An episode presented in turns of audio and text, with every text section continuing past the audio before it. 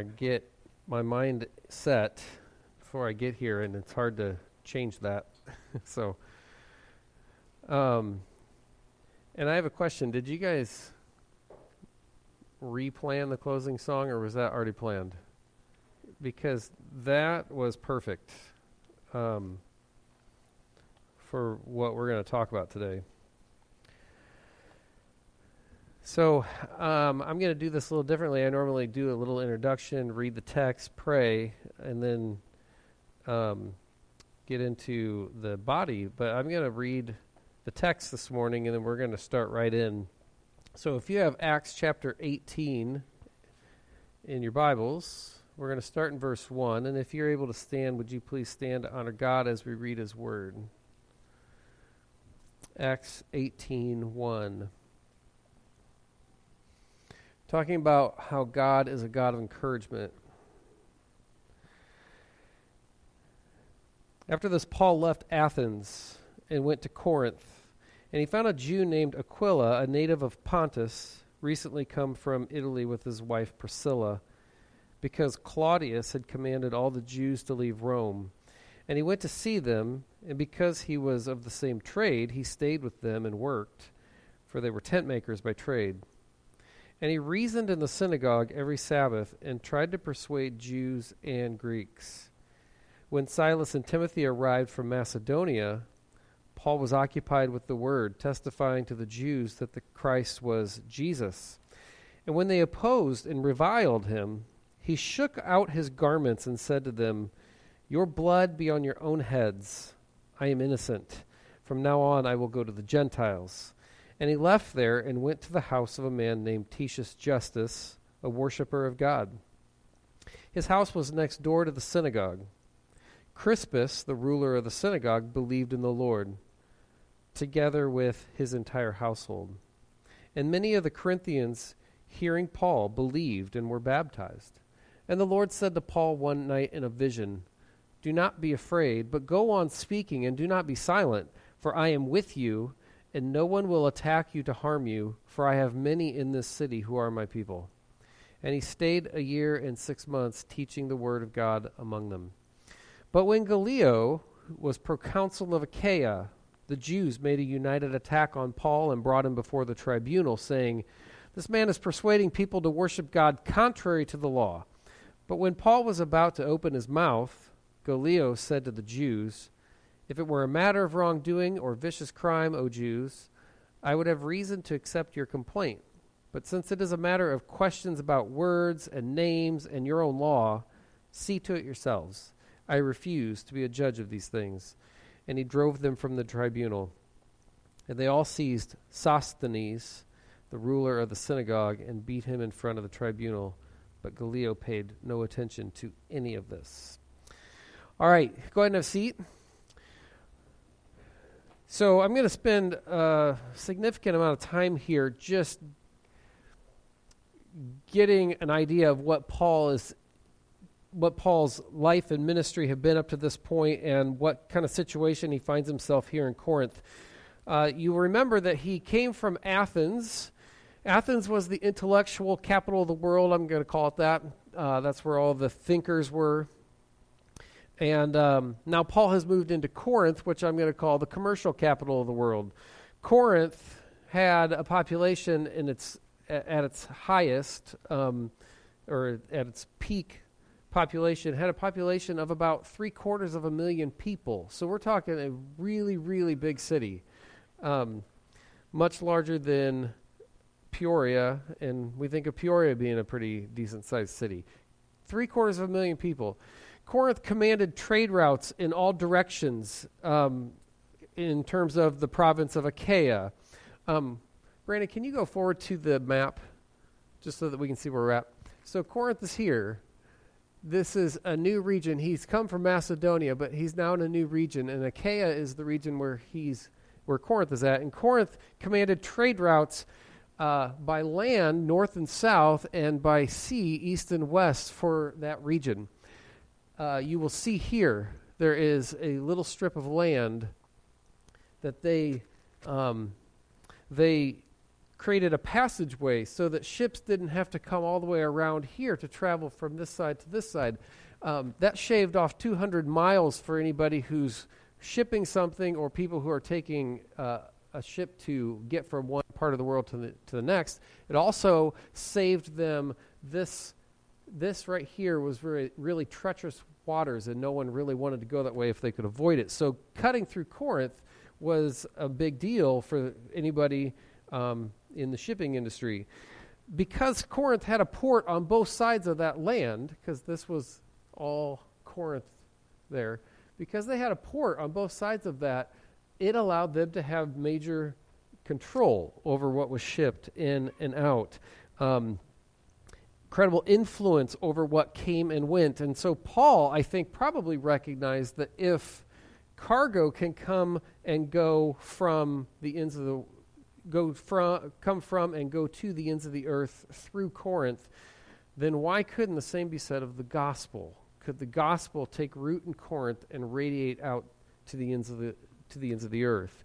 Corinth was known for a couple of things that were not very good.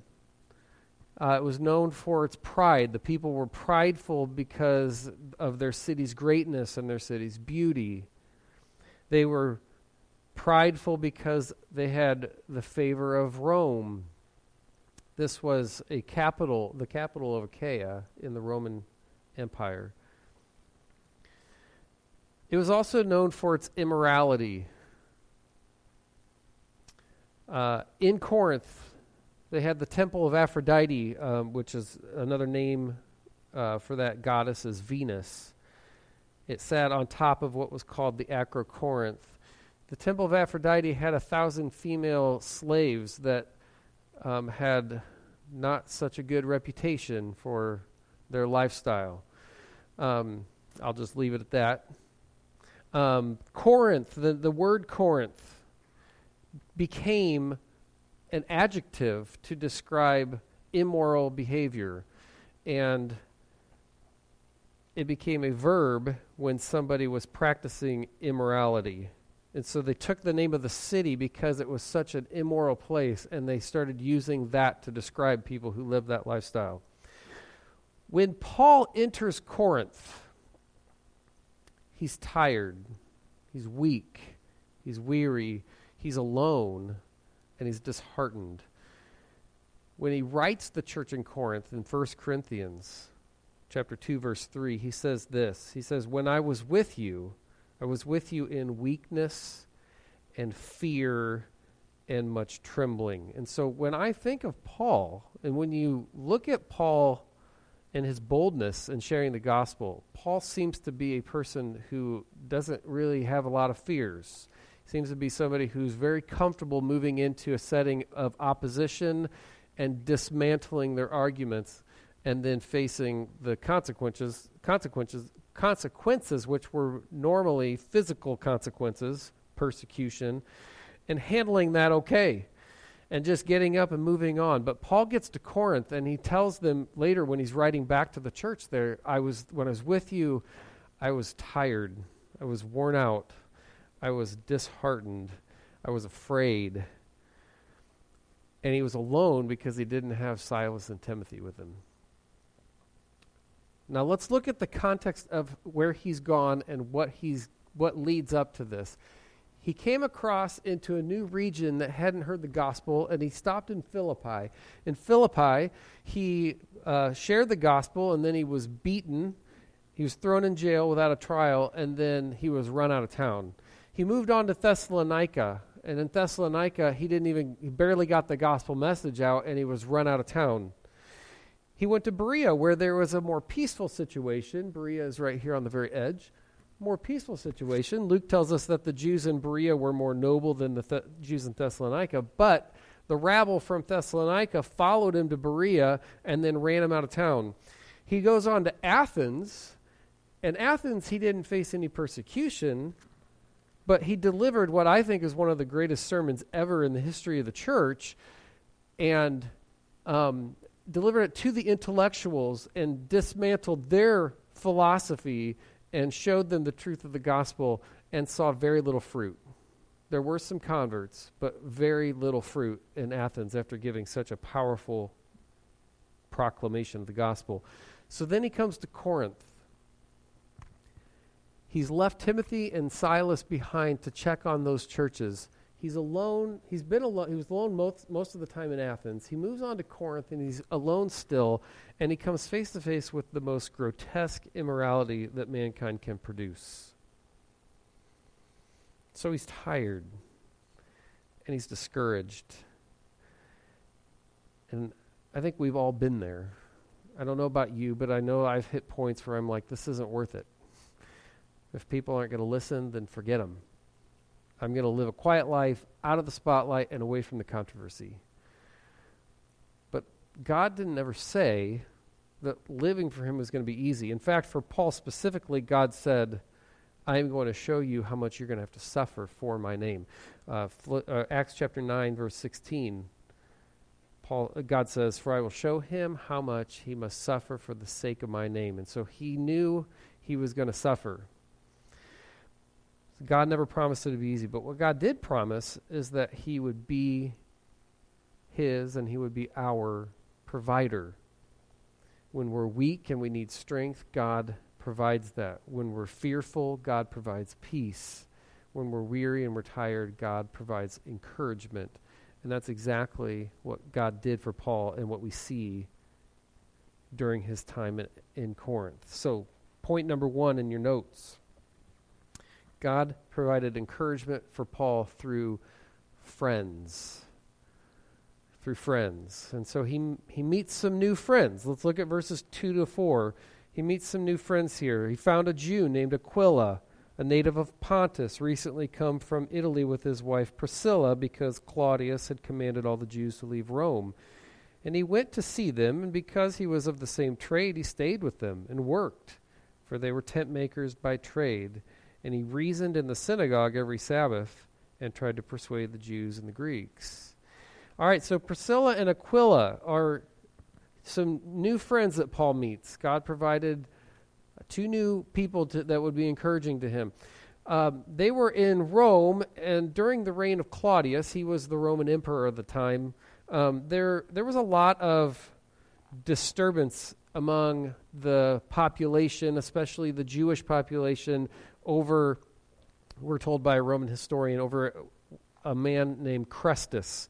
Now, there's no man in history that we can find from that time concerning this this particular region named Chrestus, but Chrestus is really close. If you just change some of the, if you change the e to an i, it's really close to the Greek word Christos, which is Christ. So most likely the Jews in Rome were being stirred up because of the gospel, which means Paul hadn't been to Rome yet. We don't know who planted that church, but somebody took the gospel to Rome prior to, and Christ, the, the message of the gospel was stirring up um, disturbances in the population. And so Claudius said, You know what? All of you get out. Like, I don't want you here. You're just causing problems. Get out. And so he drove all the Jews out of Rome. And so Priscilla and Aquila leave Rome um, and they have, obviously, in their time in Rome, they have spent time learning about Christ and, and have given their life to Christ because when they get to Corinth and Paul arrives in Corinth, we find out that they are believers. Here's, here's something that here's something that I think is important about this text. God has coordinated this timing. He's coordinated the timing that when Paul arrives in Corinth, that Priscilla and Aquila are already there. And not only that they are there, but that he was able to find them, that they become friends very quickly. Uh, they become very dear to Paul's heart. They have a common faith in Christ. They have a common trade. Verse 3 tells us that they were tent makers, and so all three of them were tent makers. And verse 3 tells us that Paul stayed with them at their house. So here's this, this couple who share their faith in Christ, they share the same uh, trade and they've welcomed Paul into their home. And so Paul becomes very close to them very quickly. They have the same understanding of the urgency of the gospel message that Paul has. They have shared in the persecution that Paul has shared in. Paul in different places, but they've they've been run out of the city of Rome because of their faith. And you know what? Now they've arrived all three of them at the same time have arrived in what I'm going to call Sin City. We usually Sin City usually refers to Las Vegas. I think Corinth was worse than Las Vegas. Um, and so they've all arrived. And you know what? A Christian cannot survive in a place like Corinth or a place like that without the support of other believers. You just can't do it. God knows that too. God created his church to be a community, to be a group of people who will support each other. And so God provides encouragement to Paul with these two new friends, and he provided encouragement to Priscilla and Aquila through Paul.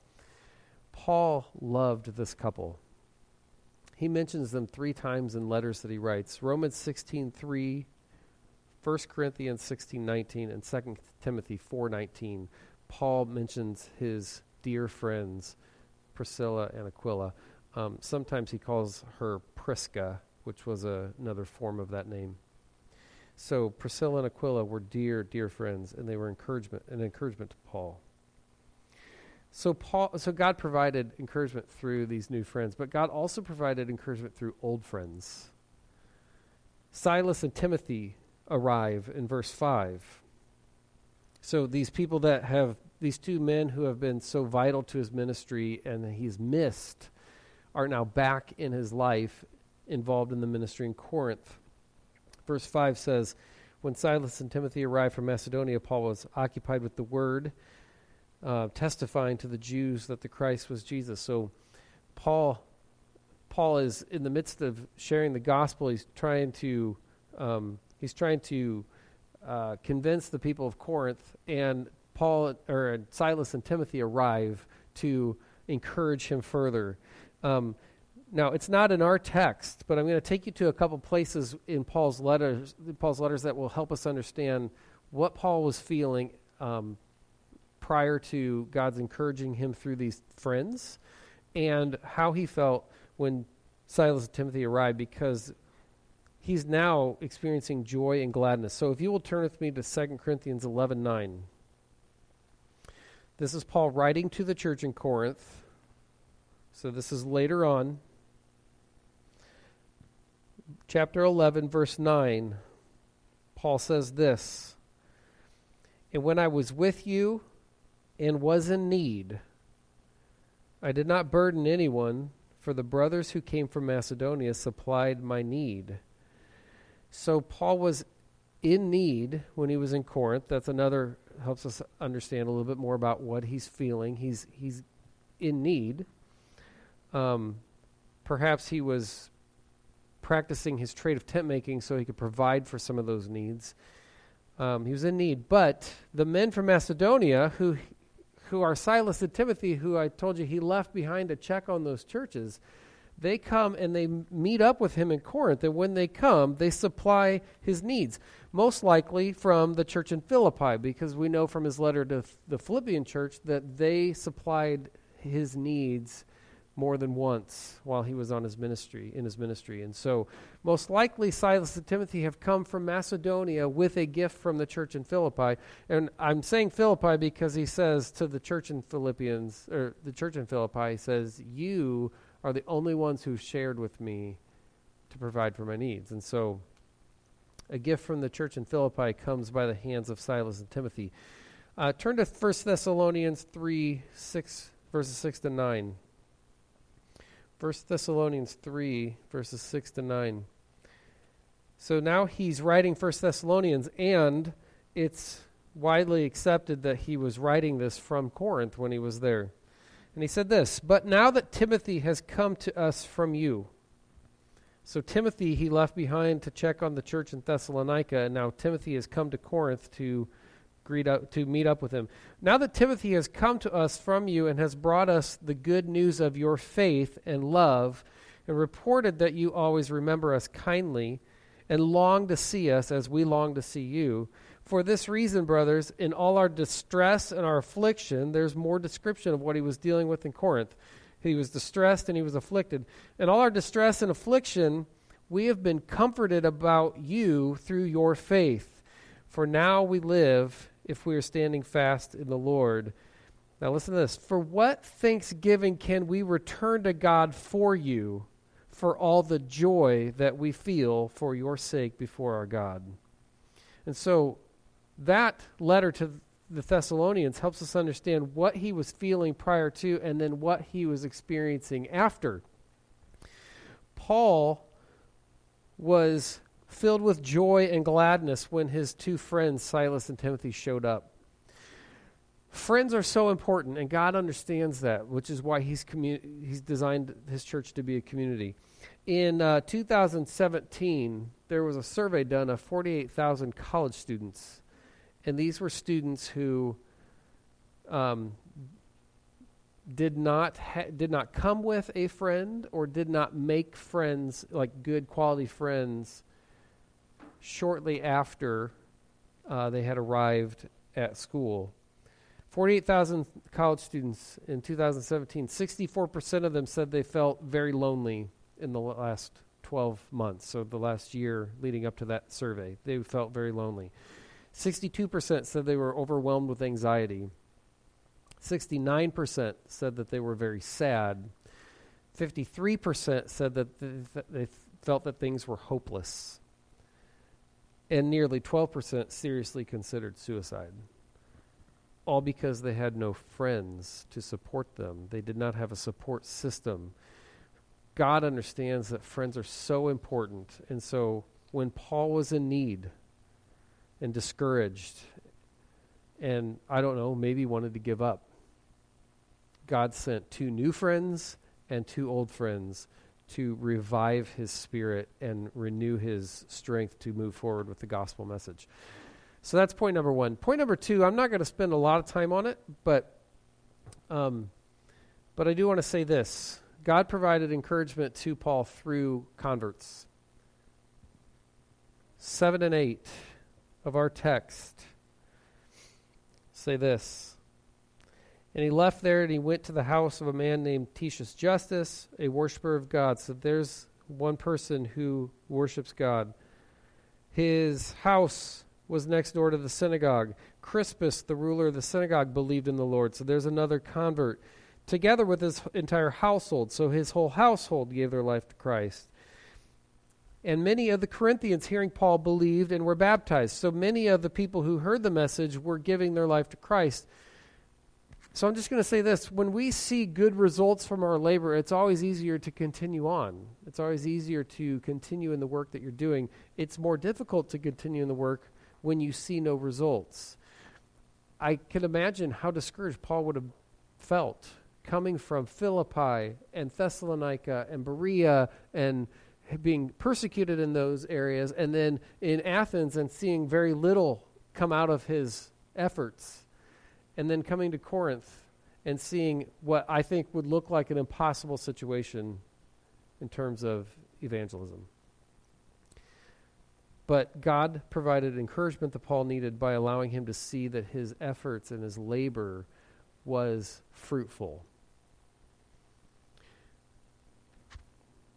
So that's point number two. So those first two points, he provided friends to encourage him.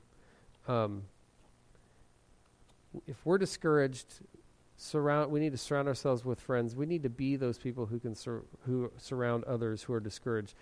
Uh, when we're discouraged because it, it doesn't look like our efforts are bearing fruit, um, we need to be encouraged because God, we don't know what God is doing behind the scenes, under the surface.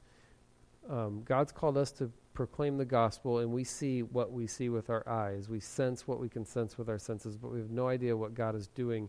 And God is doing more through us than what we realize. Every time we proclaim the gospel, He's planting or watering seeds in someone's heart and he will show us the fruit that comes from our labors, as he did Paul. All right, point number three God provided encouragement through a revelation of Jesus Christ. Through a revelation of Jesus Christ. Verses 9 and 10. And the Lord said to Paul one night in a vision.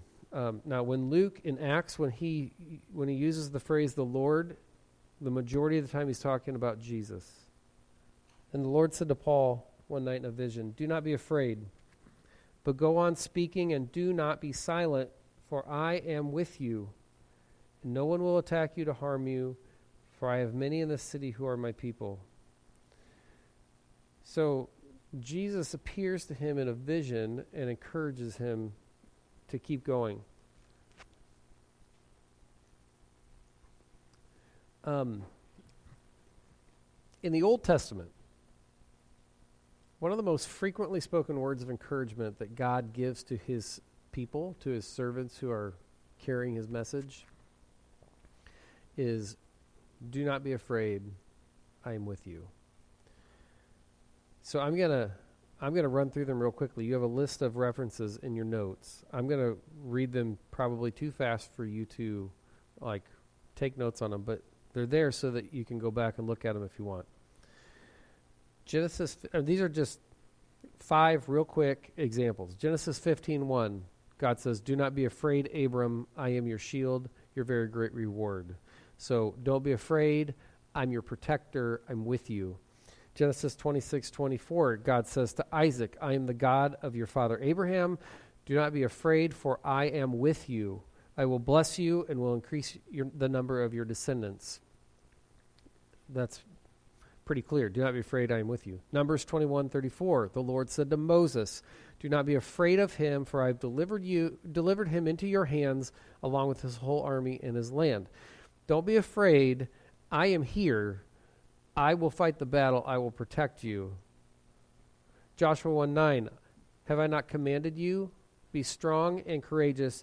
Do not be afraid. Do not be discouraged, for the Lord your God will be with you wherever you go. So, Joshua, you're to you're to live a life of battle. Don't be afraid. I'm with you every step of the way.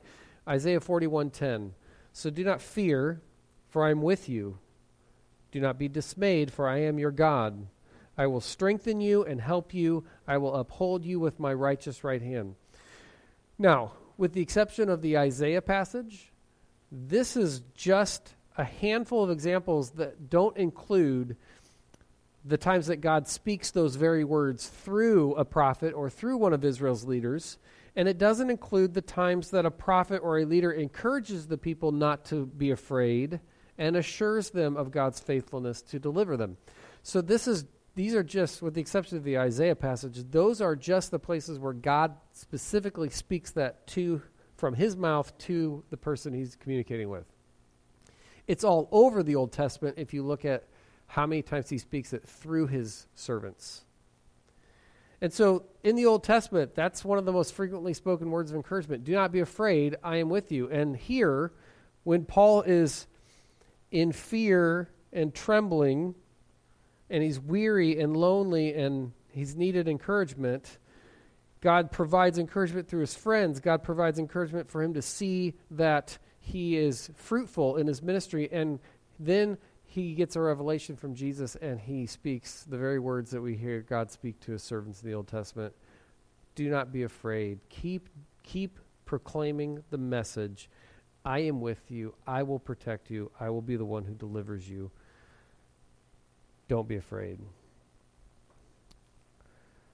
So God encourages Paul when Paul really needs it, probably more than any other time that I can think of in his ministry. Paul then is filled with joy, the joy of the Lord, which gives him strength. Nehemiah 8:10 says the joy of the Lord is your strength. Paul is experiencing that very thing. When I am finding my joy and I'm delighting in the Lord, then I have strength to continue on. And he's filled not only with joy, but he's filled with a new uh, energy, a new urgency for the gospel message. And so, because of this, Paul gets to do something in Corinth that he doesn't get to do in a lot of places. He gets to stay there for a year and a half.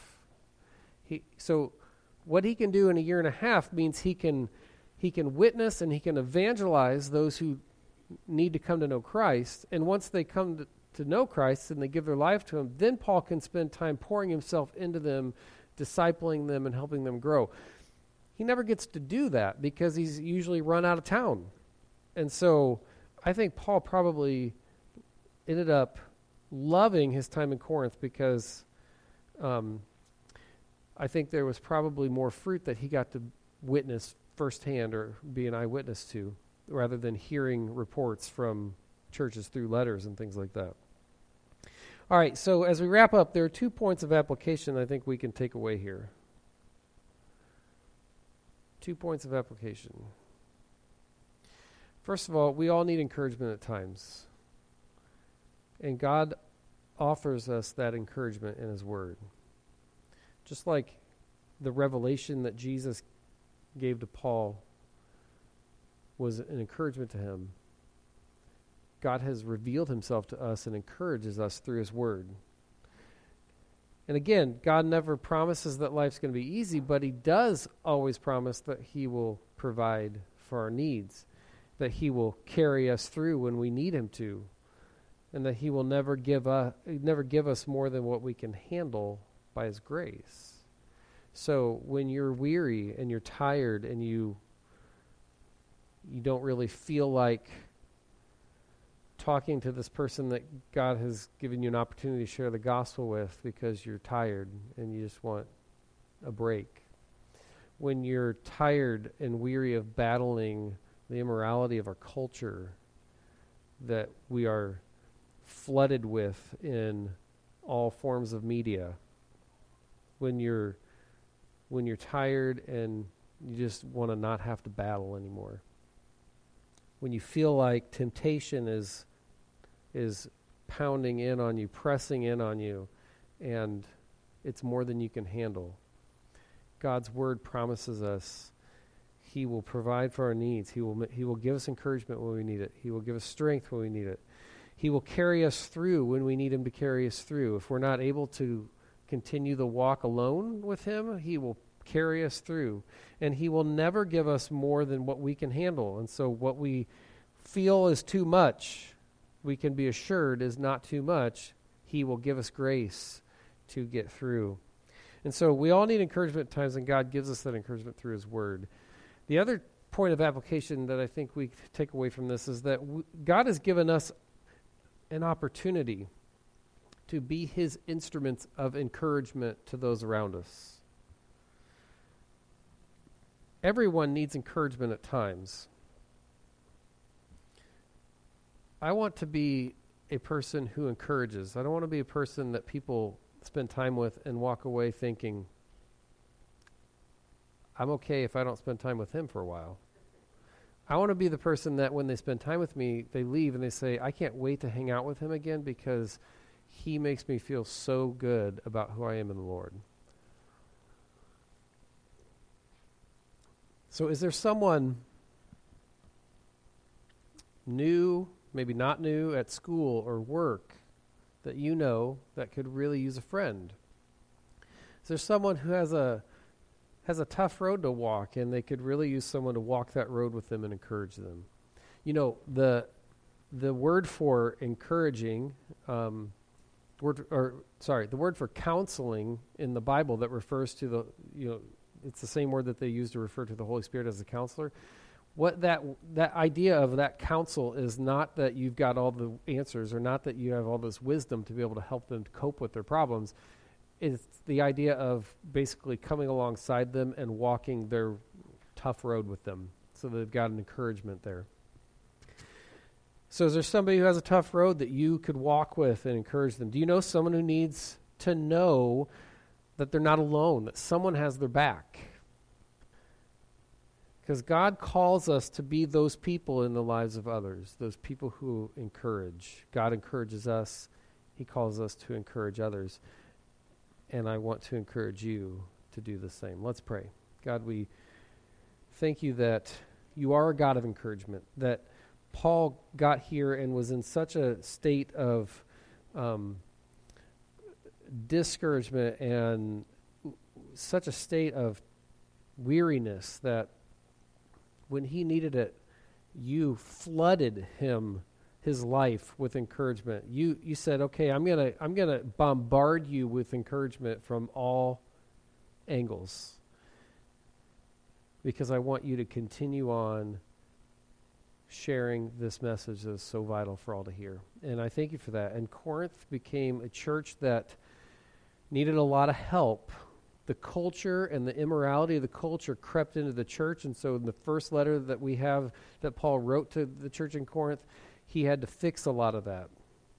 And that gives us a good understanding of how messed up the culture was. But by the time we get to the second letter that we have that Paul wrote to them, the church has matured some. And God, we want to be people like Paul. We want to be people who have been encouraged by your spirit and by your word. And then we want to be people who walk alongside others who need encouragement and and need to know that they're not alone. So burden our hearts to be those people if you would. And we thank you for providing that for us in Jesus' name. Amen.